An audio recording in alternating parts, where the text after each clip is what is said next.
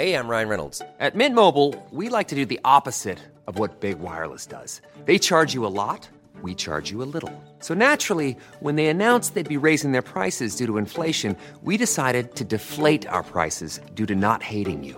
That's right. We're cutting the price of Mint Unlimited from $30 a month to just $15 a month. Give it a try at mintmobile.com slash switch. $45 upfront for three months plus taxes and fees. Promote for new customers for limited time. Unlimited more than 40 gigabytes per month. Slows. Full terms at mintmobile.com. I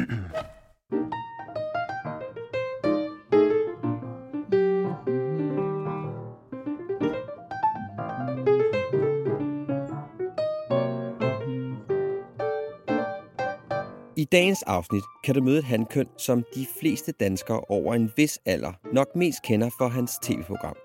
Nemlig komponist, kapelmester, tv-kok og restauratør James Prise. James kommer fra det, man nok vil kalde et hjem med klaver.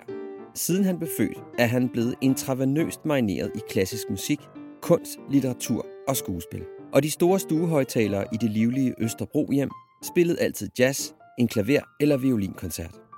James' barndom var ikke som de flestes. Jeg vil faktisk gå så langt som at sige tværtimod.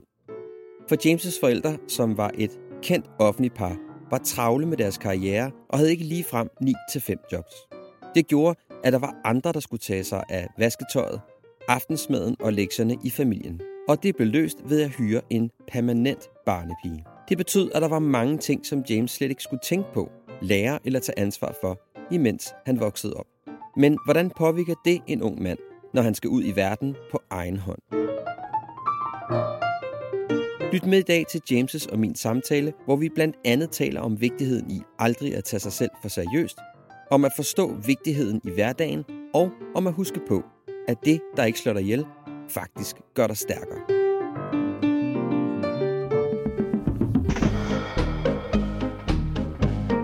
Hvad vil det egentlig sige at være en moderne mand?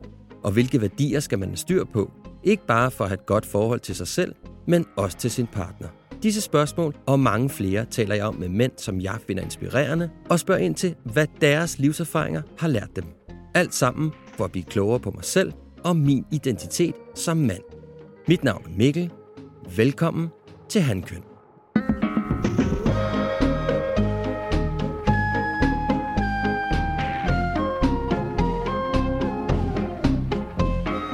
Velkommen, James Prise. Tak skal du have. Og tak, fordi du har lyst til at være med i, uh, i Handkøn. Ja, men selv tak. Uh, måske lige starte med at sige, at uh, altså, grunden til, at du lyder sådan lidt rusten i det, det er jo fordi, at... Uh, Det er simpelthen, fordi jeg er rusten. du, du har været rigtig syg. Ja, jeg har, rigtig været, længe. jeg har ligget med en, en, en ordentlig omgang influenza-virus-ting. Ja. Nå, men i dag, der skal vi jo sådan tale lidt om, om sådan fire værdier, som jeg mener, det er meget vigtigt, at man som mand træner og er bevidst om i sit liv. Nå, tak. Ja, det er, og Så det, jeg, jeg har simpelthen gjort det helt forkert. det, De det finder vi faktisk ud de af i løbet af det 63 næste, år. Ja, det næste time finder ud af, om du har kvaret dig. Ja. Og de fire værdier, øh, som jo er ligesom gennemgående for handkøn, og det er også det, jeg har skrevet i min bog, som du jo så, så fint får efterfølgende. Mm-hmm. De fire værdier er det at tage ansvar for sig selv og tilstanden af ens relation. Det er det første, vi skal tale om. Så skal vi tale om det at vide, hvad er ens formål? Altså, hvorfor er det, du går på arbejde? Hvad er det, du gerne vil bidrage med til verden? Så skal vi tale om behov. Hvilket behov, og her taler vi om følelsesmæssige behov, har du i din relation? Og så skal vi tale om sårbarhed. Så de der bitte, bitte små ting, vi skal tale om i dag. Ja, det Ja. lyder meget enkelt. Jeg starter altid med at tale om ansvar. Når jeg kiggede på min far, så var det sådan noget med at komme hjem med en check. Det gjorde man jo dengang. At sørge for, at der ikke var huller i taget, at græsset blev slået osv. Det var sådan nogle meget håndterbare ting. Men det var ikke særlig meget om at tage ansvar for, hvad der foregik inde i en. Alt, hvad der ligesom var negativt og konfliktfyldt, det var ikke noget, som jeg sådan en til lærte at beskæftige mig med. Nej. Og det gjorde, da jeg øh, blev lidt ældre, så gav det mig nogle udfordringer, når jeg mødte kvinder. Fordi jeg kunne ikke rigtig finde ud af, sådan, når jeg kom i en konflikt, så havde jeg nogle meget specifikke mønstre for, hvordan jeg reagerede. Ja, ja, ja. ja. Så jeg plejer sådan at stille et meget bredt helikopter spørgsmål. Hvis du tænker på begrebet ansvar, hvad er så ansvar for dig? ja, ansvar er jo noget, som, som øh, går op for en sådan efterhånden, som man tager hul på livet. Ikke? Altså, jeg havde en, skal vi sige, ikke, ikke uansvarlig barndom, men, men en, en ubekymret barndom, mm. hvor der blev sørget for, at tingene ligesom var i orden, og baggrunden var der, og, og der var mad på bordet, og der var en seng at sove i, og der, var, der blev sørget for os. Så det var jo sådan set først, da man stod øh, og flyttede hjemmefra, mm. at man for første gang opdagede, at man selv var nødt til at tage et ansvar. Ja. Altså, der var nogle, nogle, nogle ting, som ikke længere var der, øh, som man enten måtte leve uden, eller selv tage ansvaret for at fremskaffe. Når du siger sådan med din barndom, så bliver jeg sådan lidt nysgerrig. Var det sådan lidt, altså, jeg ved ikke, ordet kølen er jo nok ikke det rigtige, men sådan, at det er bare sådan ligesom, at du gik, og så blev ligesom lagt nogle sten for dig, du kunne gå Nej, på? det jeg, ja, det kan du måske godt sige. Altså, øh, jeg kommer fra et hjem med, med, med to øh, udarbejdende forældre, ikke? Øh, der begge to arbejdede inden for kunst og kultur. Mm. Øh, de var begge to skuespillere og sceneinstruktører og øh, havde meget travle arbejdsliv, og for at man kunne få den hverdag til at fungere på en fornuftig måde, så var vi simpelthen nødt til at have et husfaktotum, eller en barnepige, ikke, som det hed okay, dengang. Ja. Så helt fra min allertidligste barndom, altså fra jeg var 0 år, øh, havde vi barnepiger. Fordi ja. øh, farmor jo ofte var væk om aftenen. Øh, og på et tidspunkt, hvor jeg tror, jeg var 5-6 år, øh, indtil da, der havde vi haft et væld af forskellige piger. Øh, så kom der en øh, ind i vores liv, en, en frøken Christiansen, som hun mhm. hed. Ja. Og hun blev til gengæld hos os i 35 år. Hold da fest øh, og var ligesom ankeret i familien. Ikke? Øh, sådan en ekstra mor? Ja, det kan du sige. Øh, det var nu ikke sådan, vi opfattede hende, fordi hun var bare fra en Christiansen, og øh, men det var hende, der sørgede for, at praktikken var i orden. Ikke? Så, så vi oplevede jo ikke, at, at, at der var råd, og der ikke var købt ind, og der ikke var middagsmad, og det hele kørte og var sådan velordnet, stilfærdigt borgerligt hjem, bare med to forældre, som havde underlige arbejdstider. Ja. Så det var helt normalt for dig, at tingene var sådan? Ja, fordi jeg, igen, jeg kendte jo ikke andet. Nej. Og jeg kunne selvfølgelig godt se, når man blev lidt ældre og begyndte at opfatte tingene, øh, at når man var ude hos kammerater, jamen, så levede de ikke sådan på helt samme måde. Mm-hmm. Men så stor forskel var der ikke. Det var bare den forskel, at derhjemme, der var det von Christiansen, der gjorde de ting, og ikke moren eller faren, ah. eller hvordan det nu var. Ikke? Ah. Du sagde meget fint, og det er jo så der, man begynder sådan at akkumulere, hvad vil det egentlig sige og tage ansvar for en selv og hele en selv. Ja, fordi det bliver man jo nødt til, ja. kan man sige. Fordi der er ikke rigtig nogen, der, er ikke nogen, der servicerer en længere. Ikke? Øh, og så kan man sige, serviceret, det lyder så det lyder som meget forkælet, og, og, men, men, men det var vi i og for sig også på den måde, at vi ikke, vi var ikke sådan, hverken Adam og jeg, tvunget til at deltage i meget praktik i hjemmet. Ah, på den måde, okay. Øh, vi var i og for sig vi, vi, vi fik lov til at, at køre vores, vores børneliv og ungdomsliv og, ja. og, og lave alle de ting og hobbies og skolearbejde, og vi nu havde lyst til. Og det var ikke sådan noget med, at hver onsdag, så skal du gå ud med affaldet, eller så skal du hjælpe til med det, og så skal du hjælpe til med at lave mad, eller rydde op bagefter. Så på den måde var vi meget heldige og meget privilegerede. Mm.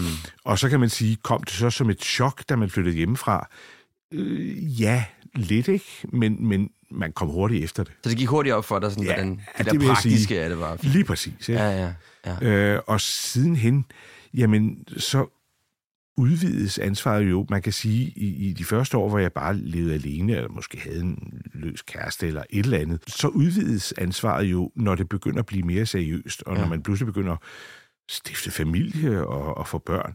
Jeg mener, så kommer den der ansvarsfølelse jo op i en, hvor man siger, nu er det ikke længere bare dig. Altså nogle af de ting, jeg øh, oplevede jo især med, når jeg begyndte at få kærester, og det blev lidt seriøst, og der var noget på spil, det var jo det der med, at man blev konfronteret med nogle ting, man ikke rigtig brød sig om. Altså en, en måde, man var til på, eller noget, man havde gjort ved en fest, eller noget, man havde sagt, eller en adfærd, man havde. Ja, ja. Det synes jeg var svært. Men er det ikke noget, at, er det ikke noget af det, der hænger sammen med at leve livet? Jo, men det tror jeg, men det er også, hvordan man håndterer det, jeg synes, der er, det er også men derfor, er jeg synes, det er interessant. også en del af det. Ja. Altså, at Ja. man, er- man, er, man er ikke så god til det i begyndelsen, mm-hmm. men bliver forhåbentlig mm. kvæg sine erfaringer bedre til at håndtere det. Ikke? Fordi man ser, hver gang du går den vej, så banker du hovedet ind mod en, en mur, ikke? Mm. Altså, og, og så ender det i gråd og tænder snissel, og alt bliver rigtig trist. Øh, og når man har gjort det tilpas mange gange, så kan det jo være, at man tænker, skulle vi prøve at gå til venstre og Ja. se, hvad der sker? Jeg kan jo tydeligt se, at den måde, jeg håndterede parforhold på, da jeg var 20, den var en anden, da jeg var blevet 40. Ja. Fordi jeg var blevet klogere, og jeg havde prøvet nogle ting, og jeg havde gået ned af alle de forskellige veje, og stødt hovedet tilpas mange gange ind i den der væg der. Ja. Gjorde du der nogle bevidste tanker om det? Altså, når du siger, og det, det, jeg kan jo kende det for mig selv, det der med, at man... Nå, nu har jeg ligesom ikke rigtig svaret på det her syv- 77 gange, eller nu er jeg ligesom sådan krybet udenom det her så så mange gange. Jeg bliver nødt til at gøre et eller andet, men har du haft en bevidsthed om den måde, som du tog ansvar på for dig selv? Nej, jeg har bare levet livet. Ja, ja, Altså, man, man levede livet og gjort sig de erfaringer, og så prøvede at bruge dem næste gang. Men jeg er ikke sådan en, der har siddet og spekuleret sådan virkelig meget over mig selv og min relation, og om hvordan har jeg det lige nu. Det Hvorfor har du ikke det? Det har jeg haft tid til. Jeg har, jeg har arbejdet og, og haft tid, jeg har brugt tiden til at leve livet. Tror du, det hænger lidt sammen med den måde, som du er opdraget på? Nej, ja, det kan godt være, men jeg tror mere, det er sådan, som jeg er skruet sammen. Så vil sige, der har ikke været nogle konflikter i dit liv, hvor du har tænkt sådan, okay, her er der noget, som jeg... Jeg bliver nødt til at ændre nogle ting, der er en måde anden. Jeg bliver nødt til at gøre det på nogle andre måder. Jo, men jeg tror ikke, det har været så bevidst. Og jeg kan jo også se, at ting, som jeg måske, som, hvor alt strittede på mig, da jeg måske var 25, eller blev, og blev enormt hissig over, og enormt sur, og ej, det kan da ikke være rigtigt, ser jeg ikke sådan på i dag. Altså, jeg, jeg, jeg tager det måske lidt, lettere, eller tænker, Så hvad er det, der er sket? tid. Tid, ja. Tiden skete. Ikke? Så hvad har tiden lært dig? Jamen, tiden... Altså, det lyder jo frygtelig banalt at sige, at man, at man, man bliver slebet. Altså, øh, hvis man, hvis man starter som en lille øh, sten med masser af underlige ridser, og kanter og spidser, når den har ligget tilpas mange år i sandet, så bliver den lidt rundere. Ja. Øh, og, og man finder ud af, hvad den ikke kan. Så når du kigger på dit første ægteskab og dit mm. andet ægteskab, hvad er det så, du tog med fra det første til det andet? Man kan sige, når man møder hinanden så relativt sent i livet, som, som vi gjorde, øh, hvor jeg var, jeg nærmede mig de 50, og Annette var jo ja, en 44, ikke? Mm. Altså, så har man været nede af alle de dårlige veje, rimeligvis, eller mm. i hvert fald, man har en god portion bagage med sig, ikke? Ja. Og kan rimelig hurtigt kridte banen op. Øh, man ved, hvor man siger, det der og det der og det der, det dur simpelthen ikke. Nej. Det dur simpelthen ikke for mig. bliver meget tydelig. Man bliver meget tydelig, og vi var også, altså det vi mødte hinanden og fik snakket os ind på hinanden, var vi ekstremt hurtige til ligesom at sige, hvad med det der, hvad med det der? Og det var ikke fordi, det var sådan uromantisk og, Nej, og sådan en lille handel, hvor vi siger, okay, lad os lige... Øh, men, men alligevel var det, hvad man siger, jeg ved, at de der 4, 5, 6 punkter, og det kan være nogle fuldstændig banale, ligegyldige ting, men jeg siger, det der, det har jeg bare virkelig, virkelig svært ved at leve med. Mm. Øh, så det kan vi lige så godt få afklaret med det samme. Ja. Og en masse praktiske ting. Kan du lide sådan noget der? Er du til sådan noget der? Er du til fjeldture, eller er du til at ligge med en, med en sol i, øh, med, med, med Ja, på Mallorca. solen Ja, på. Mallorca? Og når vi har klappet det af, så kan vi se, ja. hvor, hvordan det så går. Ikke? Og, og, og, og Men det er der måske også noget meget fint i det der med den der pragmatik. Altså det tror jeg måske også godt, man... Altså når jeg kigger tilbage på mit eget liv, jeg ville ønske, at jeg havde været, kunne være lidt mere pragmatisk. Som du selv siger, det er jo ikke fordi, det skal være sådan et Excel-ark, altså at man, du ved, Nå, men, Nej, øh, lad, os, lad, os, lad os sætte os ned her, her er min liste, lad os se, om de to lister er kompatible. Men der er jo bare noget interessant i at sige sådan, det der med at kunne være direkte, og kunne sige, du ved, det her, det gider jeg. Mm. Jeg skal ikke øh, på langrand. Men man finder jo også ud af, at at livet består jo af 90 procent hverdag, ikke? Ja. Altså, øh, hvor, hvor der bare er noget praktik, der er nødt til at køre, og hvor man også må sige, det, det skal være godt, og det skal være velfungerende og rart og hyggeligt. Øh, og så er der nogle højdepunkter, men hvis man kun siger, vi lever kun på højdepunkterne. Ja. Vi lever drømmen. Ej, vi lever, når vi, når vi er på ferie, og sådan, nu skal vi lige over de her næste to-tre måneder, så bliver det godt i 14 dage, hvor vi gør ja. et eller andet rart sammen, ikke? Det går ikke. Så du er stor tilhænger af hverdagen? Elsker hverdagen. Ja. Jeg elsker også fest, jeg elsker, ja, ja. elsker også ferie, ja. men jeg elsker hverdagen, og det gør Annette også. Så, så der ligner vi heldigvis hinanden, ikke? Altså, hverdagen skal være rigtig god. Tror du, man sådan, når man er yngre, er vi lidt urealistiske om, hvad det er, en relation skal kunne? Jeg vil sige, man, man, man håber jo hele tiden på, at, at tingene går, og at tingene går godt. Og så bliver man jo ramt af forskellige ting, som altså, de stød livet nu giver. Ja. Øh, og jeg vil sige, i mit, mit første ægteskab, øh, der blev vi undervejs ramt af, af en masse forskellige ting, sådan nogle store, voldsomme ting, noget sygdom og noget død og ja. alt muligt, du ved, hvor man siger, puha, det var tunge ting at skulle tage stilling til, samtidig med, at vores kompatibilitet måske ikke var 100 procent. Mm. Når der kommer det der modpres fra livet, ikke? at der er nogen, der dør, at ens forældre sker noget med ens forældre, at man bliver syg. Det er jo der, hvor man måske må sige, at der kommer ens relation virkelig til en test, ikke? Jo, det må man sige. Ja. Og jeg vil sige, i virkeligheden bestod vi på mange punkter øh, og, og, og klarede os igennem. Og jeg vil ikke sige, at det var det, der måske slid os i stykker, fordi selvom det ikke havde været der, tror jeg nok desværre, at det var endt sådan alligevel. Mm. Men det er klart, det belaster. Altså, det, det slider ekstremt meget, og der var, altså, der var sådan en periode på 6-8 år, hvor det væltede ind over os. Ja, altså, det er også hårdt, Så snart det ene var overstået, og man ja. tænkte, så nu kommer der bang, så kom den næste ting. Ja. Og det var, det var ikke bare sådan med, åh oh, nej, åh oh, nej, nu er, øh, nu er vaskemaskinen gået i stykker. Nej, det var sådan noget, nu er den der ved at dø. Altså, det er noget, der, øh, hvor man virkelig bliver sat ud på spidsen hele tiden. Ja, man også finder ud af, ligesom, hvad er relationen lavet af? Og jeg er med på, det som du selv siger, det var ikke sådan noget med, at I var fuldstændig ukompatible, så nej, nej, at du nej, havde lyst til at gå til højre, hun gik til venstre. Det er jo også det, man tit oplever, synes jeg, i, i relationer. Det var også noget, ja. jeg oplevede i min egen relation, dengang min eks og jeg fik barn. Mm. Altså, når du står der for øh, 37. døgn i træk, ikke har sovet, ja og, øh, og ens nervebaner altså, hænger ud af, ud af fingerneglen, ikke? Præcis. Så er det, man finder ud af, okay, hvordan fungerer vi egentlig sammen, når der er, mm. når der er pres på, ikke? Jo, men det er også, det er også et eller andet med, altså, hvis, hvis du lever mange år nærmest på overlevelse, altså, det, det er heller ikke, det er ikke særlig fedt. Ej. Altså, det er, ikke, det er heller ikke øh, gavnligt for et forhold i virkeligheden. Mm. Øh, så det var, det var nok det var nok med til at slide os godt og grundigt ned, ikke? Det var en kombi. Det var nok en kombi, ikke? Man knokler, og man kæmper, og, og man kan sige, det var jo ikke sådan noget med, at vi, ja, vi gav det halvandet år, og så gik det ikke, og så skred vi fra hinanden. Mm-hmm. Vi gav det alligevel 15-16 år, ikke? Ja, så, I forsøg, forsøgte. Ja. ja, det vil jeg sige. Mm. Altså, der blev sgu knoklet igennem, men på et eller andet tidspunkt må man også bare sige, nej, sådan skal livet sgu ikke være. Mm-hmm. Altså, det, det, det dur ikke, og så må man tage konsekvensen af det. Min første kone og jeg, vi mødte hinanden, da jeg var i slut 20'erne, og hun var i midt 20'erne. Mm. Øh, så vi har også taget alle, alle de der år, hvor stenen skulle slibes, ikke? Jo. Øh, mens Annette og jeg, vi møder hinanden, hvor, hvor stenen er relativt, relativt rundt og poleret, ikke? Ja. Og, og vi er sådan rimelig afklaret med en masse ting, så det er jo lidt nemmere, kan man sige, på mange måder, ikke? Ja. Og så vil jeg sige, og det lyder jo som noget frygteligt, altså man siger, vi har ikke skændtes en eneste gang, men det har vi faktisk ikke. Nej. Hvorfor har altså, I ikke det? Jamen, det ved jeg ikke, Mikkel. altså, vi spørger også tit hinanden, hvorfor skændes vi aldrig? Nej, men selvfølgelig kan vi være uenige, og man kan også lige sådan en gang imellem. Men, men, men det, jeg husker øh, fra tidligere forhold, hvor der var mange skænderier, mm.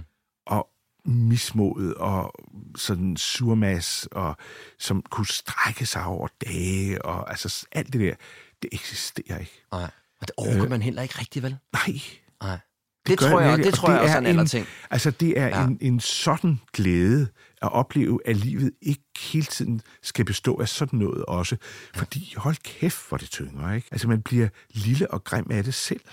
Ja. Jeg havde en kæreste på et tidspunkt, som, hvor det også var sådan, altså hendes måde nærmest at kommunikere på, var høj decibel, ikke? Mm. Så når der ligesom var noget, noget pres, så blev der råbt. Ja. Og, og det fungerer simpelthen ikke for mig. Nej. Jeg kan ikke godt ud. Nej, nej. Altså, jeg vil sige, øh, jeg kan være vældig højlydt og, og, og pissehissig og frygtelig. Jeg er blevet bedre med årene. Du blevet slippet til. Ja, præcis. Ja. Men jeg har sagt den gale mig også råbt og skrevet og tid mig, og, og, fordi jeg grundlæggende er en hisseprop, ikke? som øh, lige skulle have lagt lidt låg på i gang imellem. Ja. Så jeg er ikke for god. Nej, nej, nej. Du lytter til Handkøn, en podcast om at genfinde mandens identitet. Hvis du synes, at Instagram er alle tiders, så skulle du tage og følge Handkøn, for her kan du komme lidt bag kulissen og følge min jagt på at genfinde mandens identitet, få et par fif til dig og dit parforhold, og et par gode tilbud i ny og næ. Og det er altså en ret stor hjælp for mig og min podcast, hvis du har lyst til at følge, like og dele mine posts. Du skal bare søge på Handkøn. Og kan du lide, hvad du hører, så er en god måde at støtte mig og min podcast ved at bruge to minutter på at gå ind i din podcast-app og lave en anmeldelse.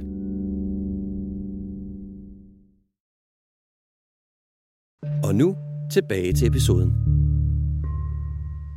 Det næste, jeg vil tale med dig om, det er det at vide, hvilket formål man har i livet. Altså, jeg mener, det er jo rigtig vigtigt, at man ved, hvorfor det er, man laver det, man laver.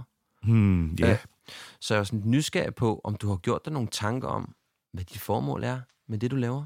Altså, jeg, jeg oplevede jo på et meget, meget, meget tidligt tidspunkt i mit liv, at, at der var et eller andet med musik, som betød kolossalt meget for mig. Mm. Øh, og jeg tror, mine forældre oplevede det endnu tidligere, end jeg i grunden selv, fordi de, de øh, kunne sætte mig foran ja, sådan nogle store, kæmpe store højtalere, som man havde i gamle dage, du ved, sådan nogle enorme ja. øh, hjørnehøjtalere, der stod inde i et skab, og så kunne de parkere mig foran sådan en med en kamintændstik i hånden, og så kunne de sætte en opera på, og så sad jeg og dirigerede i to og en halv, tre timer. Er det rigtigt? Ja. Hvor gammel var du? To-tre år. Ej, var det vildt. Ja. Det var jo en super barnpige, ikke? Altså, det var bare for... Ja, altså, i dag, havde man sat barnet foran tv, eller med en iPad, eller et eller andet. Men, men det der, det, jeg synes simpelthen, det var det bedste i verden. Og du må ikke spørge mig om, hvorfor. Der var ikke nogen, der havde sagt, Ej, du skal prøve at, prøve at se der her pinden, og så skal du sidde og, og svinge med den og sådan noget.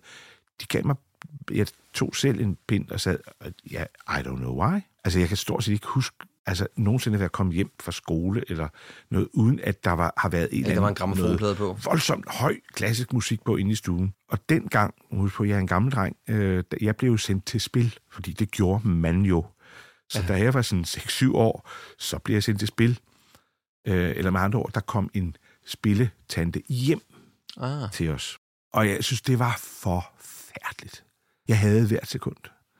Og jeg fik sådan hedeture, og, og det begyndte at klø, og jeg var øh, svedte, og jeg havde det frygteligt med det. Men jeg synes, musik var fantastisk. Men det der med at sidde og spille, se en lille kattekilling og sådan nogle ting, synes jeg var enormt irriterende og enormt kedeligt. Så fik jeg lov til at stoppe. Mm. Der var de meget, meget kloge og sige sådan, "Men ved du hvad, det skal ikke være på den måde. Der er ikke nogen, der skal tvinge dig. Men så kunne jeg jo se, at der var nogle klassekammerater og skolekammerater, som spillede, og jeg blev ekstremt misundelig. Og så krassede jeg på døren igen og sagde, Åh, Måske kunne godt være, vi skulle Ja. give det en chance til, og sådan noget. Og så fik jeg en anden klaverpædagog, og der gik lille bitte smule hul på bylden, og der begyndte at gå nogle ting op for mig, men jeg stoppede igen. Og så tredje gang var åbenbart lykkens gang. Men det var igen mig selv, der kom og sagde, jeg ved godt, jeg har stoppet to gange, men må jeg få lov til at prøve en sidste gang?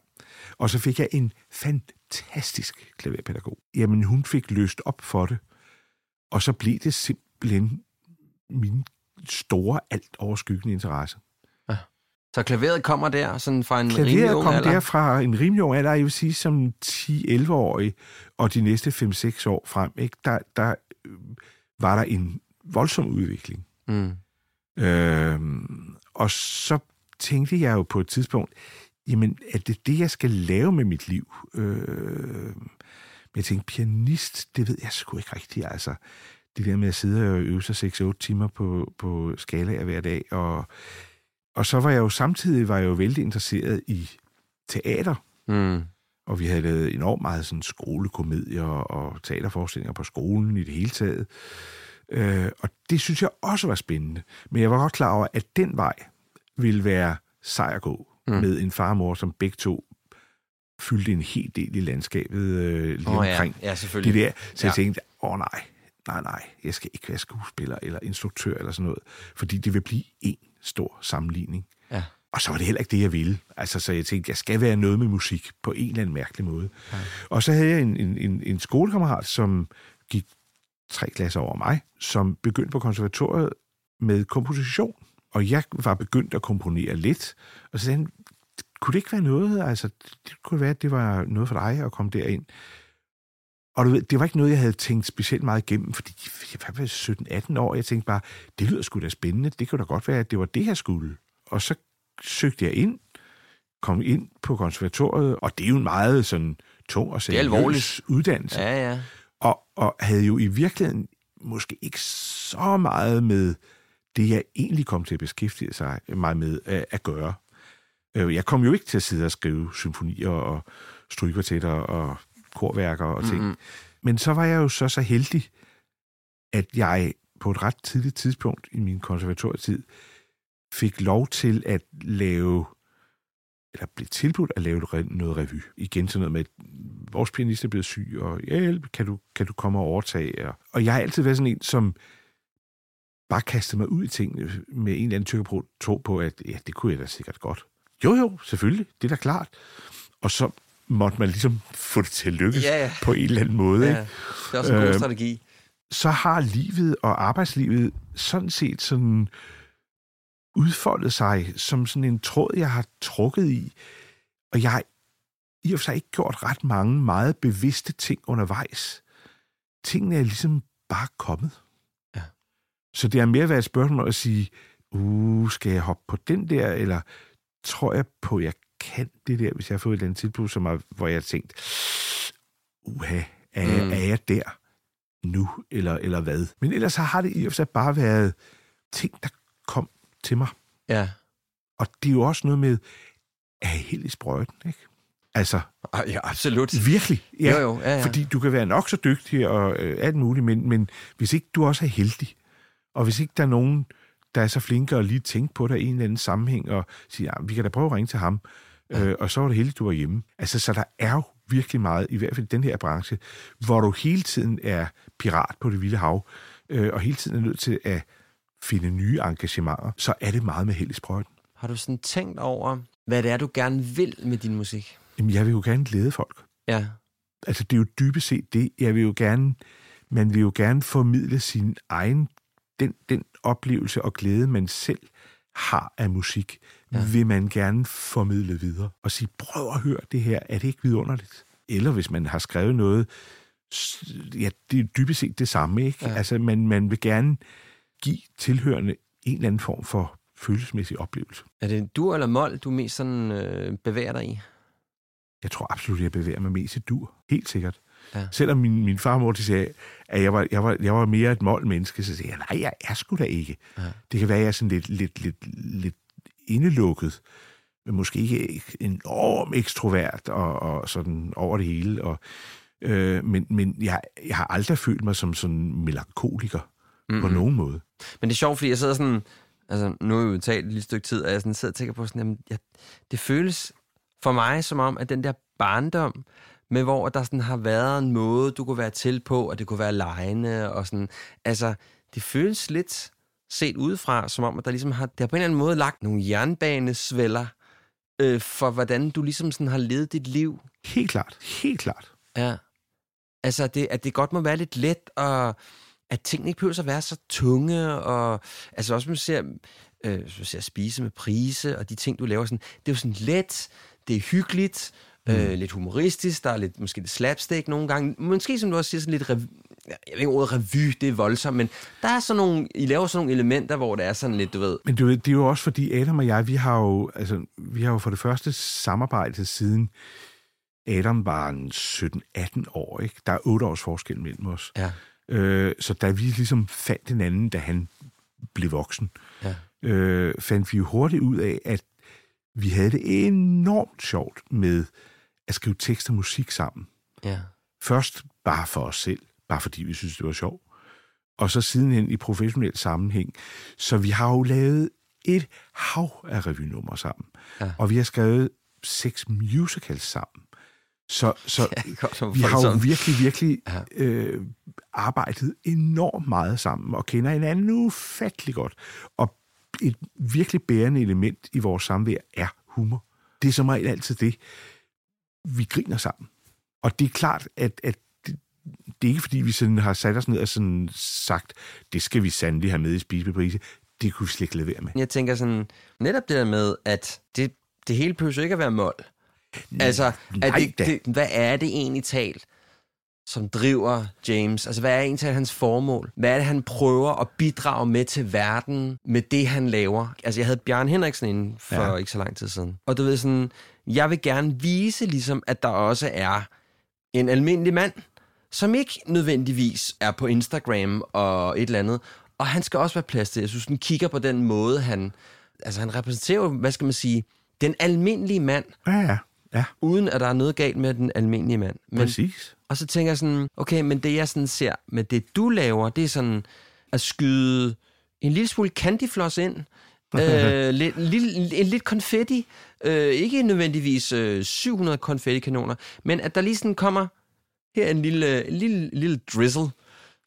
Men det er jo lidt med at prøve at finde, altså finde glæden i livet, finde glæden også i hverdagen, ikke, som vi også snakkede om Ja, før. præcis. Ikke?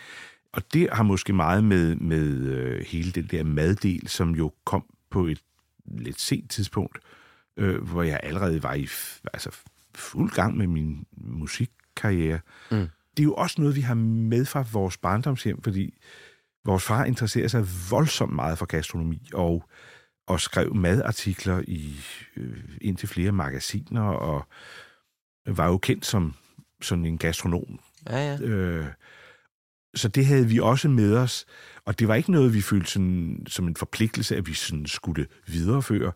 Det var bare en, ja, vi havde med fra, fra barndomshjemmet, Ja. at mad var enormt vigtigt. Jamen, det er også en Øh, social lim. Altså, det er præcis. hyggeligt. Ikke? Præcis, og det var jo også det, man, fandt, man hurtigt fandt ud af, at, at øh, hvis man var på en lejretur, hvis man havde opskrift på en god pizzadej, jamen, det kunne altså et eller andet, ikke? Det er en virkelig social kompetence ja. at kunne bikse et eller andet sammen. Ja. Men jeg synes, der er noget fint. Altså, du sagde noget meget fint før. Altså også fordi, at lidt ligesom Dan Tyrell var vild med hverdagen, ikke? Mm. Altså, sådan, jamen, hverdagen, den, den skal have et eller andet. Den skal have et lille drøs konfetti, et lille cocktail kirsebær. Altså et eller andet på, som ikke nødvendigvis behøver at være sådan, du ved, øh, vi skal have champagne og hummer hver dag. Nej, Men nej, nej, nej. men det der med at sige, ingen, jamen- der kan holde ud. kan man lige gøre hverdagen lidt mere hyggelig, Ja. sjov, let. Mm. Men der er jo altså noget med, med øh, mad kan jo et eller andet, som musik også kan, og som så meget andet kan. Men, men mad kan altså også øh, få folk til at tale sammen, Mm. få folk til at associere. Altså der er jo noget med smags- og duftindtryk, som man kender jo selv det der med, at man siger, man er ude på en, en fin restaurant, og man sidder og spiser, og man samtalen er sådan lidt... Med, med, med, man kan ikke rigtig få gang i det, og, og man sidder og dufter, og nej, og det er meget dyrt og fint alt sammen. Og så kan du sidde på en bænk med et stykke tør flyt med noget skænke og, og et Ja. glas lidt billig rødvin, du har købt, et, et, et sted og tænke, det her det er noget af det bedste, jeg nogensinde har prøvet. Ja. Det er situationen sammen med det. Selvfølgelig behøver det ikke at være tørflyt og dårlig rødvin. Nej, nej. Det hjælper, hvis, hvis det er et rigtig godt stykke flyt Saftigt, og en øh, super sprødt. lækker rødvin. Ja, ja, det er klart. Øh, men, men, men det er det der at finde i de små ting en, en kvalitet, som netop kan løfte hverdagen op og give basis for en god samtale. Ja. Derfor jeg mener, at middagsbordet er ufattelig vigtigt. Øh, også for familien, altså. Det er også derfor, man, man kan blive lidt bekymret og tænke, åh oh, nej, altså, det der med, at ingen kan rigtig samles om noget mere. Fordi vi accepterer, at oh, altså, lille Peter, han kan ikke lide det der, og han spiser kun i øvrigt hvide ting. Og, og hende der, hun kan ikke, nej, og sådan der må det ikke være. Så det, vi, vi laver bare, jeg synes, det er skræmmende. Hey, I'm Ryan Reynolds. Recently, I asked Mint Mobile's legal team if big wireless companies are allowed to raise prices due to inflation. They said yes. And then when I asked if raising prices technically violates those onerous two year contracts, they said, What the f are you talking about, you insane Hollywood ass? F- So to recap, we're cutting the price of Mint Unlimited from $30 a month to just $15 a month. Give it a try at mintmobile.com slash switch. $45 upfront for three months plus taxes and fees. Promo for new customers for limited time. Unlimited more than 40 gigabytes per month. Slows. Full terms at mintmobile.com. I'm Sandra, and I'm just the professional your small business was looking for. But you didn't hire me because you didn't use LinkedIn jobs. LinkedIn has professionals you can't find anywhere else, including those who aren't actively looking for a new job but might be open to the perfect role, like me. In a given month, over 70% of LinkedIn users don't visit other leading job sites. So if you're not looking on LinkedIn, you'll miss out on great candidates like Sandra. Start hiring professionals like a professional. Post your free job on linkedin.com slash spoken today. Når man får at vide, øh, rent statistisk, at den mest spiste middagsret herhjemme, det er råbrødsmad. Så siger jeg, der er altså noget galt. Mm. Der er altså et eller andet galt. Ja. Jeg ser sådan for mig sådan en, øh, at du havde sådan en varevogn, og så stod der sådan James Brise, levering af hverdagens konfetti. Eller hverdagens konfekt. Du lytter til Handkøn, en podcast om at genfinde mandens identitet. James er ikke den eneste musiker, der har været forbi studiet. Du kan for eksempel også møde Paul Krabs, Jeg havde mange år sådan, i mit voksne liv, hvor jeg foregav, at det gik lidt bedre, end det egentlig gjorde. Asger Nordtorp fra Gullimund På den måde fik jeg sådan malet mig op i et hjørne, hvor jeg begyndte at fordømme folk, der gjorde det, som jeg i virkeligheden selv havde lyst til at gøre. og Jesper Benser fra D.A.D. Ansvar, det er at stille sig op foran i skibet og styre det. Så det øver du dig på? Nej, jeg har givet op. Find afsnittene længere ned i dit feed, eller klik på linket i show notes. Jeg kunne godt tænke mig at tale lidt med dig om behov. Det er en ting, som jeg har været meget opmærksom på i mit liv, fordi jeg har ikke været særlig god til at udtrykke mine behov i mine relationer. Øh, Jeg var virkelig, virkelig god til at bede om enetid, men jeg har været meget mindre bevidst om, at jeg egentlig talt også havde brug for at stille nogle behov i forhold til min partner Okay. og som jeg øh, vil ønske, at jeg havde været mere opmærksom på. Og jeg oplever også, øh, det oplever faktisk også med mine egne klienter, at det er de færreste, der sådan entalt er klar over, hvad de har brug for i deres relation med deres ja. partner. Jeg er lidt nysgerrig på, om vi sådan her ved, ved åben mikrofon kunne prøve sådan at kigge lidt på, hvad for nogle behov du har i din relation, eller har fået i din relation. Hmm. Ja, yeah. godt spørgsmål. Men det synes jeg også. Altså, øh, ja, men også sindssygt svært at svare på. Jeg synes, altså, jeg synes, at Annette og jeg er rimelig gode til at tale sammen om tingene. Ja. Det er selvfølgelig super vigtigt. Mm. Og vi også, har også været gode til at få sagt fra over for bestemte ting. Og fandt vi også, som jeg sagde før, meget hurtigt ud af, hvad, hvad for nogle veje skal vi helst ikke gå ned af. Fordi vi ved, det er Det godt. dårligt. Det er noget lort. Ja. Og det er lige meget. Og det er også den med det. Det er lige meget. Den skal man også lære at, at, at lade være med at bruge tid på ting, som ikke fører til noget, og som i virkeligheden ikke betyder noget. Ja. Så det er også noget med en gang imellem at sluge den der med, at nej, jeg kan ikke have at lad det fare. Altså, Ja. simpelthen. Ja, lad være med at bruge Kom tid på det. Ja. videre. Ja. Lad være med at bruge tid på det. Vi, vi er enormt fjollede sammen.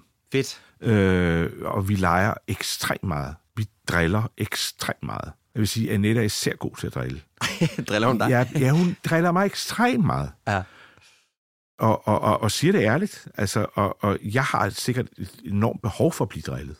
Hvorfor har du det? Jamen, det fordi, jeg kan godt, det kan godt være, at jeg bliver sådan lidt pompous, eller sådan lidt... Lidt selvhøjtidligt. Ja, eller et eller andet, ikke? Altså, ja, det, det er så fint. Ja. Øh, jeg skulle vende mig til det, Ja. og jeg skulle lære selv at drille. Fordi jeg, når man ikke måske er så vant til at blive drillet, eller sådan, bliver sådan, nej, nej, nej, nej, nej, stop nu med det der, så er man heller ikke så god til at drille selv. Ah, okay. Men jeg vil sige, det er blevet bedre til. Ja. Hvad, hvad synes du, hvad er det, det der drilleri kan? Jamen, det kan jo tage netop selvhøjtiden ud af hverdagen, og det er hverdagsagtige. Ikke fordi jeg elsker hverdagen, Ja, ja. men, men det, når vi siger hverdagsagtige, så ved vi alle sammen godt, at det er det der sådan, hvor man siger, ej, nu bliver det lidt for leverpostejsagtigt, ikke? Ja. Og der er det simpelthen vigtigt at kunne være barnlige sammen. Ja. Åndssvage og fjollede.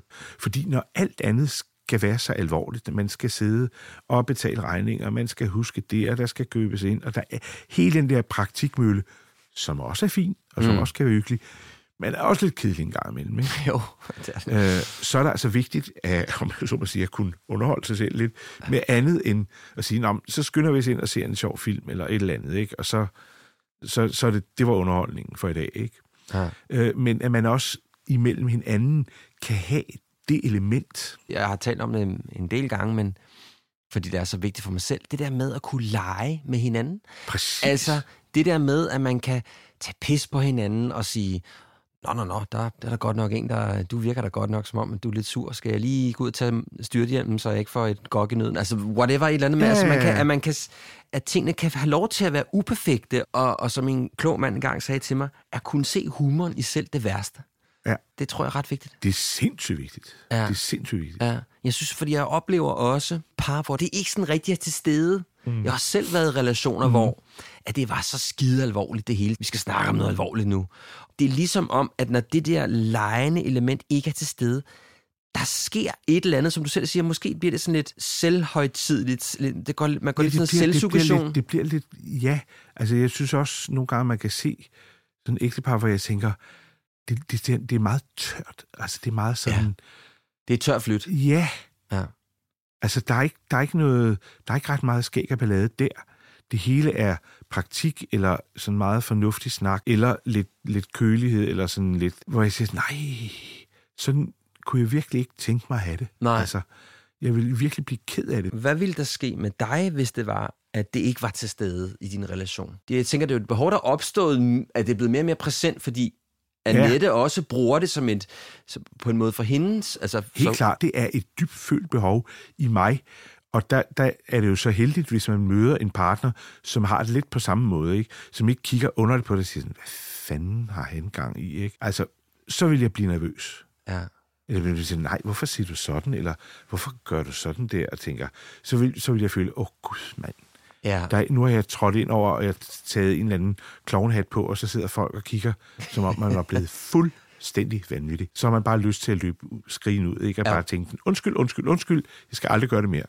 Men jeg skal heller ikke være her mere. Jeg får også lyst til at sige, at det der med, øhm, altså, at hvad, det, hvad der kan opstå ud af lejen og grinet og det uperfekte, altså netop kreativitet og spontanitet og lidenskab. Ja.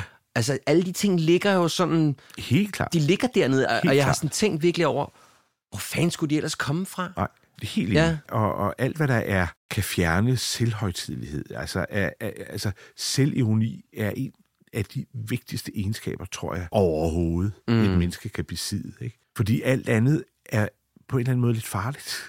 Ja, hvad mener du? Ikke? Jamen, jeg mener, hvis ikke du har selvironien med dig, så kan du begynde at få lidt sådan storhedsfornemmelser, eller lidt sådan bedserviseragtige Ja. følelser overfor. Hvis ikke du er parat til at pille dig selv ned hele tiden. Mm. Altså, jeg mener, det er en, af de vigtigste egenskaber i et menneske, hvis jeg skal være sammen med det menneske i hvert fald. Ja. Ja. Øh, så er En deconstruction. Selvironi. Ja. Ja, så selvevni, leg, humor, dyrke, alt det, der nu er i det område, det er konfetti-området, ikke? Ja, ja, ja. Hvad, hvad for nogle ting har du ellers brug for, at der er til stede i din relation? Nu her, hvor du sidder i din anden på 15 år, Ja. ikke? Her i livets efterår. Ej, jo, ja, okay. ja, ja, ja, okay så. øh, jeg er jo sådan øh, et udpræget tryghedsmenneske. Ja. Hvordan gør Annette dig tryg? Jamen, det gør hun jo ved, at, at, vi har, øh, at vi har ro på, og vi har styr på vores forhold på vores hjem, på vores hverdag, på vores arbejde. Altså, at der er sådan, og vi, og vi hele tiden er level med hinanden. Altså, vi, vi får snakket om tingene, vi går ikke øh, rundt og gemmer på noget, eller mm. er, er sådan frustreret over tingene og ikke får det sagt. Vi får det sagt pronto og får det ryddet ud. Okay. Øh, det giver også en, en, en tryghed, og jeg mener, vi er hypersensitive begge to over for moods. Ah ja, okay. Ikke? Altså, Ja. øh, hvis, hvis Så hvis, jeg... du, hvis du kan mærke, at der er et eller andet, ja, så reagerer du. Ja, øjeblikkeligt. Ja. Øh, og så kan det godt være, at, og, og det gør hun også, at, vi sådan hver siger sådan, der er ikke noget galt, der er ikke noget galt. Og så siger sådan, shut up. Ja. Hvad er der galt? ja. ja. Lad os lige sætte os ned med en kop kaffe. Hvad er der galt? Og nogle gange er det fuldstændig banale ting, hvor jeg siger, oh shit, ja, selvfølgelig, undskyld. Ja, det er også mig, der har været uopmærksom der. Ja. Øh, og, og andre gange er det, altså nogle gange er det alvorlige ting, hvor man siger, det skal vi have en snak om det her, fordi det er ikke godt. Eller også er det bare sådan, åh, oh, jamen det skal jeg nok huske. Sorry, sorry, sorry, Ja. sorry. Jeg ved godt, der er Ja. ja. en klovn på det område, og ikke lige fået gjort, hvad jeg sagde, jeg ville gøre. Der skal ikke ligge gammelt kød i køleskabet. Nej, virkelig ikke. Virkelig ikke. Har, har du brug for, at Annette sætter ord på, hvordan hun har det med dig? Jamen, det gør vi jo hele tiden, Okay. synes jeg. Det synes jeg, vi gør meget. I er gode til at sige, at jeg elsker dig? Eller, Ja, det er vi virkelig gode til at sige. Ja. ja. Er det en del af, af, af hvad skal man sige, at, du, at I føler tryg? Er det en kombination af... Det er jo ikke sådan, at vi hele tiden Nej, skal jeg med at du ikke så- jeg elsker dig. Og sådan, er du Du med? Sådan, hvad, hvad så lige nu? Nej, hvad så nej. lige nu? nej, nej, det er Om med 10 på. minutter også? Ja. Nej, nej, men, men, men, men det er vigtigt at sige det. Det er vigtigt at bekræfte hinanden i, at vi er på vej sammen, og, og, og, og det kører sgu meget godt, og hvis ikke det kører godt, så sig til. Altså, jeg tror, jeg minder lidt om dig også der, at jeg, sådan, har, jeg sgu brug for, at hvis der ligger og roder et eller andet nede under gulvtæppet, skal vi ikke få det op? Men jeg har, men jeg har også brug for nogle gange at få at vide, øhm, hold kæft, hvor ser du øh, godt ud i dag? Eller... Og det siger hun nu aldrig. Hun siger aldrig, du ser godt ud. Okay, det må vi få lavet om på. Ja, man skal, ja, det kan godt være, at jeg lige skal hjem og snakke lidt om det. Man skal give hinanden den, den tryghed. Jeg er der. Hallo. Jeg er her hele tiden. Det er jo det, jeg kalder sådan at være åben, have adgang til hinanden, og så være det, jeg kalder så flot transparent. Nu har jeg brug for at tale om noget. Jamen, du ved, at Nettes dør er altid åben. Altså, mentale dør, Præcis. ikke? Og der er faktisk plads til, at man kan sige, oh, der kan jeg mærke, der er en lille usikkerhed, der lige pipler frem her. Jeg synes, du har været lidt pussy i dag. Øh, er det bare mig, eller foregår der noget? Ikke? Og man så ja. siger sådan, ja.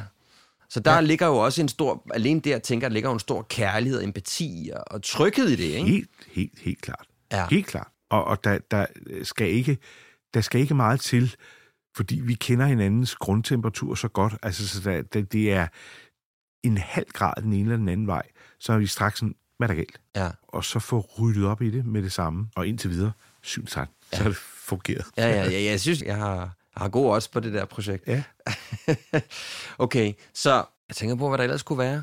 Det er måske en meget god opsummering af, hvad der, hvad der foregår. Jeg synes, at det, det er en meget god rygsæk have med sig. Det er en mega god ja, rygsæk. det synes jeg, det er bestemt. Ja. Det kan man da ikke klage over. Hvis du kigger tilbage på dine tidligere relationer, kan du så se, at dine behov har ændret sig? Nej, jeg, jeg tror måske i grunden ikke, at mine behov har ændret sig, men det kan være, at jeg har ændret mig.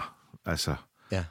Igen, som vi snakker om i begyndelsen, det med, med at, at man, man, bliver, man bliver lidt rettet af og, og, og, og slippet til, at, at man, man, man, måske nogle af de behov, man havde som 30-årig, Ja.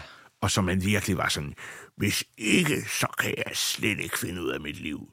Mm-hmm. Altså, der, der er også noget, hvor man siger sådan, åh oh, ja, og hvad så? Livet går fint uden. Eller det behøver ikke at være hele tiden, eller det skal ikke, altså, det behøver ikke at være præcis sådan, som jeg har forestillet mig mm. det. Og hvis ikke, så bliver jeg virkelig, virkelig knotten, eller noget andet, ikke? Ja. Altså, man bliver sådan lidt mere gelinde, og det bliver sådan, det bliver ikke så alvorligt.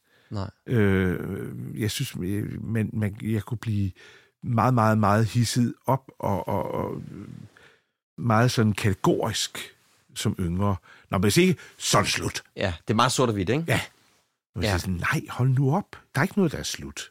Så, så må vi finde ud af en anden vej omkring det. Og jeg siger, det er så ikke altid, det kan lade sig gøre. Nej, nej. Og så kan det være slut. Det. Men det, det, det var det, jeg øh, kunne dengang. Ja, ja. Det var det, du var i stand til. Det må man også acceptere og leve med, ikke? Mm. at, at det var der, jeg var. Kan det man giver sige, det var trist, men, men, men sådan var det. Det tror jeg nu er meget sådan generelt også... Øh, Jeg det tror kan det jeg også ikke. huske for mig selv. Altså, jeg var jo mega sort og hvid. Ja, Altså, ja, præcis. 15 år siden, 10 år siden, jeg ved sgu ikke. Oh, nu skal vi lige, måske skal vi gøre mig bedre end jeg er, men, men, men, men lad os bare sige en 15 års penge siden. Altså, hold kæft, hvor var jeg firkantet. Ja, ja. Hvis det ikke er sådan her, så gider jeg ikke. Også Nej. meget dømmende. Præcis. Meget travlt med, at øh, ham der og den der og den der gør det forkert. Ja. Jeg gør det på den rigtige måde. Ja. Ja. Det er sjovt, ikke? At, at lige pludselig så, så finder man ud af, at øh, det har sgu en for stor pris. Ikke? Det koster for Men meget at gå og være sådan det, der. Det er vel en del af det at leve livet øh, på jorden, altså og ja. med, med relationer og hvordan man forholder sig til det ene Mm. og det andet, og hvordan man reagerer på det ene og det andet, øh, hvor man har måske mere behov for at markere sig også over for sig selv som yngre, ved at have nogle meget faste standpunkter, og mm. der går min grænse, og sådan ser jeg på det. Hvor man måske, når man bliver ældre, siger, ja, det kan jo godt være, det hænger sådan sammen, men det kan også godt være, det hænger sammen på en anden måde. Ja. Og så bliver man nødt til enten at sluge sin stolthed, eller øh, revidere sine øh, tanker omkring det ene eller det andet, og sige, det synes du dengang, det kan godt være, det ikke helt holder stik. Ja, der er måske sket noget nyt. Det kan være, der er sket Ja, noget nyt. ja.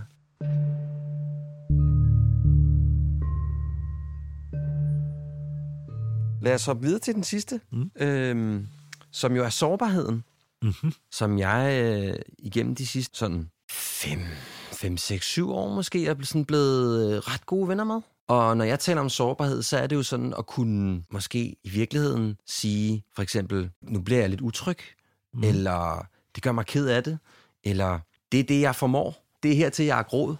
Øh, Jeg kan ikke mere end som så. Og, og, og jeg vil sige, jeg har haft en, en lidt, hvad skal man sige, unuanceret forhold til min egen sårbarhed. Så det har været meget sådan noget med, du ved, at jeg sagde, jeg er ked af det, eller jeg er vred, men jeg kunne ikke sådan rigtig fortælle dig, hvad der egentlig lå Nej. Under de lag, fordi det har jeg jo aldrig rigtig sådan, Mm-mm. måske to Mm-mm. undersøger, ikke været bevidst om, hvor vigtigt det var. Men jeg synes, jeg er blevet, I er blevet ret fine venner. Hvordan øh, har øh, herr Prises sårbarhed det? Jo, jeg tror da i og for sig, at den har det okay. Mm. Jeg har aldrig været bange for at vise sårbarhed. Altså, det har Nej. aldrig været sådan, at jeg øh, har tænkt, nej, uh, nej, sådan, det, må man endelig ikke vise andre. Der har jeg altid været ret revne ligeglad. Altså, Ja. Jeg har ikke været bange for at vise, at jeg var ked af det, eller vred, eller noget, men jeg kunne ikke sådan beskrive for dig, hvad det gik ud på. Men det har jo igen noget med, med jeg kan sige, det der med selvironien, som selvfølgelig har noget, et muntert aspekt i sig. Sårbarheden har måske knap så meget Mm. øh, humor-elementet i sig. Men, men øh, altså, jeg har aldrig haft problemer med at, at lægge mig ned. Okay. Altså, øh, som I, som I aldrig. Heller ikke som lille. Øh, men det er også fordi, jeg har aldrig været en sådan... Jeg har jo aldrig været sådan en, en, en øh, slagsbror, eller sådan en, der sådan skulle sparke dæk, eller sådan... Den, den type mand, som ligesom var nødt til at holde på en eller anden facade, der har altid været fuldstændig ligeglad. Ja. Og jeg bare sådan, det der, det er ikke mit game. Jeg kan slet ikke det der. Nej. Jeg har ingen interesse i det, og, og, og, og prætendere, at jeg er noget andet, end, end jeg er. Og jeg har måske altid, eller nogle gange følt, at når jeg var sammen med, med andre mænd, at de var medlem af en eller anden klub, som, som jeg tænkte, den er jeg ikke medlem af. Nej. Hvad, hvad, hvad, Aner hvad, ikke. hvad, hvad, hvad er det for en klub? ikke, hvad de taler om. Jamen, det er, det er dæksparkerklubben og, Ah, og ja.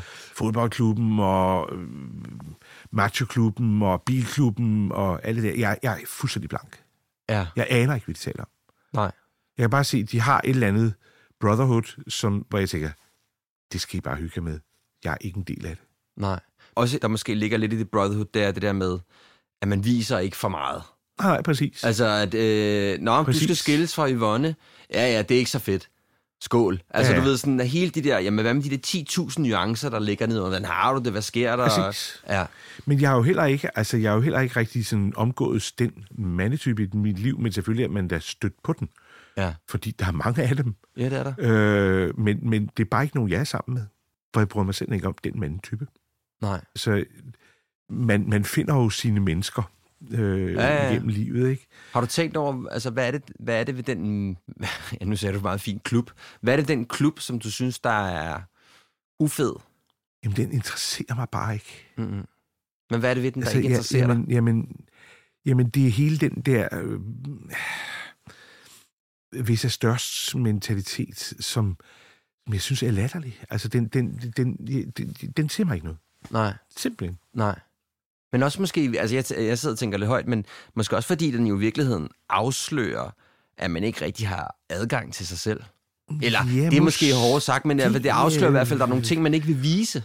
Ja, men øh, det kan også sagtens være, at det er altså min egen personlige usikkerhed over for alle de der ting, som jeg siger, men jeg ved ikke en skid om biler, jeg ved ikke en skid om fodbold, jeg ved ikke en skid om alt det der. Jeg, jeg er ikke med Nej. I, i, i, i det der interessefællesskab, øh, Bayer, Høhø og Heidu Gamle og Klask og alt det der. Jeg, jeg, kan, jeg kan det ikke. Nej. Altså, det er ikke et sprog, jeg taler. Nej. Så det kan lige så godt være min egen deficit, altså så, hvor, jeg, hvor jeg sådan siger, jamen, jeg, det kan jeg ikke. Jeg dur ikke til det. Nej. Øh, så derfor er jeg sammen med mænd, der har det på samme måde som mig, eller kvinder, Ja, som, ja. som øh, jeg automatisk har det som regel ekstremt godt sammen med, altså også som venner. Ja. Har din sårbarhed også været lige så velsmurt i dine relationer? Jamen, altså du tænker på at, at turde vise en sårbarhed i relationer. Absolut. Det synes jeg, ja, det, det, det synes jeg. Ja. Altså, jeg, jeg tror, det hænger sammen med, at når du, når der implicit i dit arbejdsliv er så meget, der handler om følelser. Mm. Altså, det ville være virkelig underligt at prøve at, at skrive musik og skrive noget, der skulle bevæge andre, hvis du så virkelig ikke turde vise dine følelser på nogen måde. der. Det ville virkelig være underligt, ikke? Jo. Fordi det er det, du hele tiden gør. Du viser hele tiden din sårbarhed. Du viser hele tiden dine følelser. Du udstiller dem nogle gange, eller prøver at trække på dem øh, ind i det, du producerer. Ja. Så det vil være mærkeligt, hvis du så hjemme i privaten, når man så at sige, bare smækker til og er sådan noget, øh, synes jeg. Ja. Så, så det har jeg ikke haft problemer med. Mm. Øh, og, og, men, men det, det kræver, er jo selvfølgelig også, at man har tillid Ja. øh, til, til sin partner så. At partneren så ikke tænker, haha, tak for den dejlige lunds, du lige kastede over på min tallerken. kan jeg bruge senere. Den kan jeg bruge senere, og så kan jeg give dig sådan en Ja. i Sinket, på Sinkedusen. Øh, Det har jeg så heldigvis ikke været ude for. Men, men det kræver tillid at vise ja. sårbarhed. Ikke? Kan du også være, kan du være for sårbar? Ja, sikkert. Ja. Og det må man jo så dele med, altså. Ja. Ja. Hvis, det, hvis det sker, ikke? Altså, det, det, ja, ja, der er jo ikke noget, der er så slemt. Altså, man, man, man må altid stille tingene op sådan, dør du af det? Nej, det gør du ikke. Nej. Du kommer videre. Det kan godt være, at det gjorde lidt ondt, og det var lidt ubehageligt, men altså, du, du døde ikke af det, vel? Så det at vise sårbarhed, og ovenkøbet, hvis det bliver udnyttet, og du fik den i hovedet igen, døde du af det? Nej, det gjorde du ikke. Så livet går videre. Sådan lidt pragmatisk til, også lidt, ikke? Man er nødt til at se sig lidt filosofisk på det og sige, Ja. Altså, if it doesn't kill you, it makes you stronger, ikke? Ja. Altså, øh, og, og ikke, tage det, ikke tage det så tungt. Mm. Jeg vel fundet ud af, når jeg fortæller min, øh, min kæreste, der var en kæreste eller der var en kone, øh, så har det en effekt på vores relation, som er positiv. Det har ligesom bare været, det har ligesom bare været der. Ja, det vil jeg sige. Ja.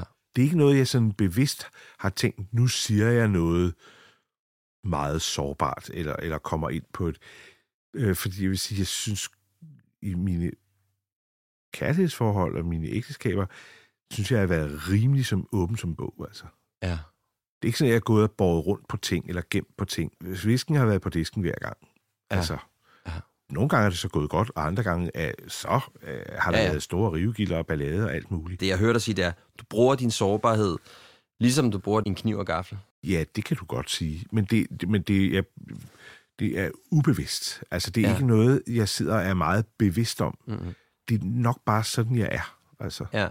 Men James, øhm, jeg, jeg synes, det har været så hyggeligt. Ja. Og vi klarer os igennem trods øh, influenza. Og, Trods øh, rester, rester af influenza, ja. Ja, jeg håber, du synes, det var hyggeligt. Jamen, det var meget hyggeligt. Nå, det er godt. Tak for Tusind tak, snakken. fordi du havde lyst til at komme forbi. Ja, men det var så lidt.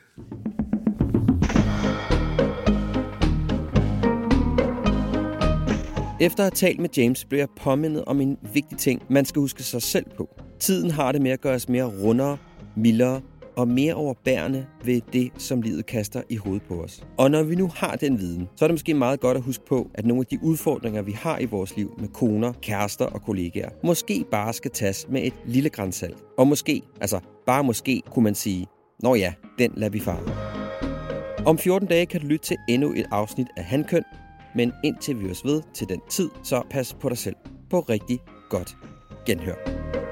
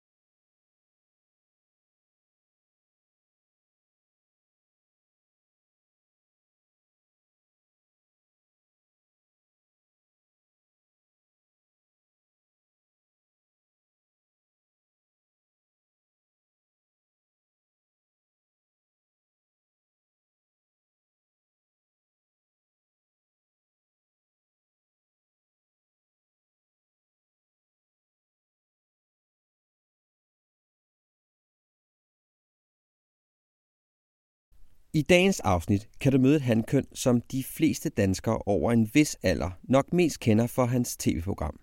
Nemlig komponist, kapelmester, tv-kok og restauratør James Prise. James kommer fra det, man nok vil kalde et hjem med klaver. Siden han blev født, er han blevet intravenøst marineret i klassisk musik, kunst, litteratur og skuespil. Og de store stuehøjtalere i det livlige Østerbro hjem spillede altid jazz, en klaver- eller violinkoncert. James' barndom var ikke som de flestes. Jeg vil faktisk gå så langt som at sige tværtimod. For James' forældre, som var et kendt offentligt par, var travle med deres karriere og havde ikke lige frem 9-5 jobs. Det gjorde, at der var andre, der skulle tage sig af vasketøjet, aftensmaden og lektierne i familien. Og det blev løst ved at hyre en permanent barnepige. Det betød, at der var mange ting, som James slet ikke skulle tænke på, lære eller tage ansvar for, imens han voksede op. Men hvordan påvirker det en ung mand, når han skal ud i verden på egen hånd? Lyt med i dag til James' og min samtale, hvor vi blandt andet taler om vigtigheden i aldrig at tage sig selv for seriøst, om at forstå vigtigheden i hverdagen og om at huske på, at det, der ikke slår dig ihjel, faktisk gør dig stærkere. Hvis du synes, at Instagram er alle tiders, så skulle du tage og følge Handkøn, for her kan du komme lidt bag kulissen og følge min jagt på at genfinde mandens identitet, få et par fif til dig og dit parforhold og et par gode tilbud i ny og næ. Og det er altså en ret stor hjælp for mig og min podcast, hvis du har lyst til at følge, like og dele mine posts. Du skal bare søge på Handkøn. Og kan du lide, hvad du hører, så er en god måde at støtte mig og min podcast ved at bruge to minutter på at gå ind i din podcast-app og lave en anmeldelse. James er ikke den eneste musiker, der har været forbi studiet. Du kan for eksempel også møde Paul Krabs, Asger Nordtorp fra Gullimund og Jesper Benser fra D.A.D. Find afsnittene længere ned i dit feed, eller klik på linket i show notes. Efter at have talt med James, blev jeg påmindet om en vigtig ting, man skal huske sig selv på. Tiden har det med at gøre os mere rundere, mildere og mere overbærende ved det, som livet kaster i hovedet på os. Og når vi nu har den viden, så er det måske meget godt at huske på, at nogle af de udfordringer, vi har i vores liv med koner, kærester og kollegaer, måske bare skal tages med et lille grænsalt. Og måske, altså bare måske, kunne man sige, nå ja, den lader vi fare. Om 14 dage kan du lytte til endnu et afsnit af Handkøn, men indtil vi høres ved til den tid, så pas på dig selv. På rigtig, på rigtig godt genhør. Ever catch yourself eating the same flavorless dinner three days in a row? Dreaming of something better? Well, HelloFresh is your guilt-free dream come true, baby. It's me, Kiki Palmer. Let's wake up those taste buds with hot, juicy pecan-crusted chicken or garlic butter shrimp scampi. Mm. Hello Fresh. Stop dreaming of all the delicious possibilities and dig in at HelloFresh.com. Let's get this dinner party started. Hello, this is Danny Pellegrino, host of the Everything Iconic podcast, and I'm here to tell you all about Splash Refresher because hydration is mandatory, but boring is not. Now, I love my water, but if I don't spice it up, I'm not going to finish what I took out of the fridge. That's why I love my Splash Refresher, which is flavorful, delicious, bright, hydrating, and zero calories. The wild berry flavor is my fave. No, wait, is the pineapple mango flavor my fave? You know what? All five craveable Splash Refresher flavors are my fave because they're so delicious. So get hydrated and enjoy it with Splash Refresher.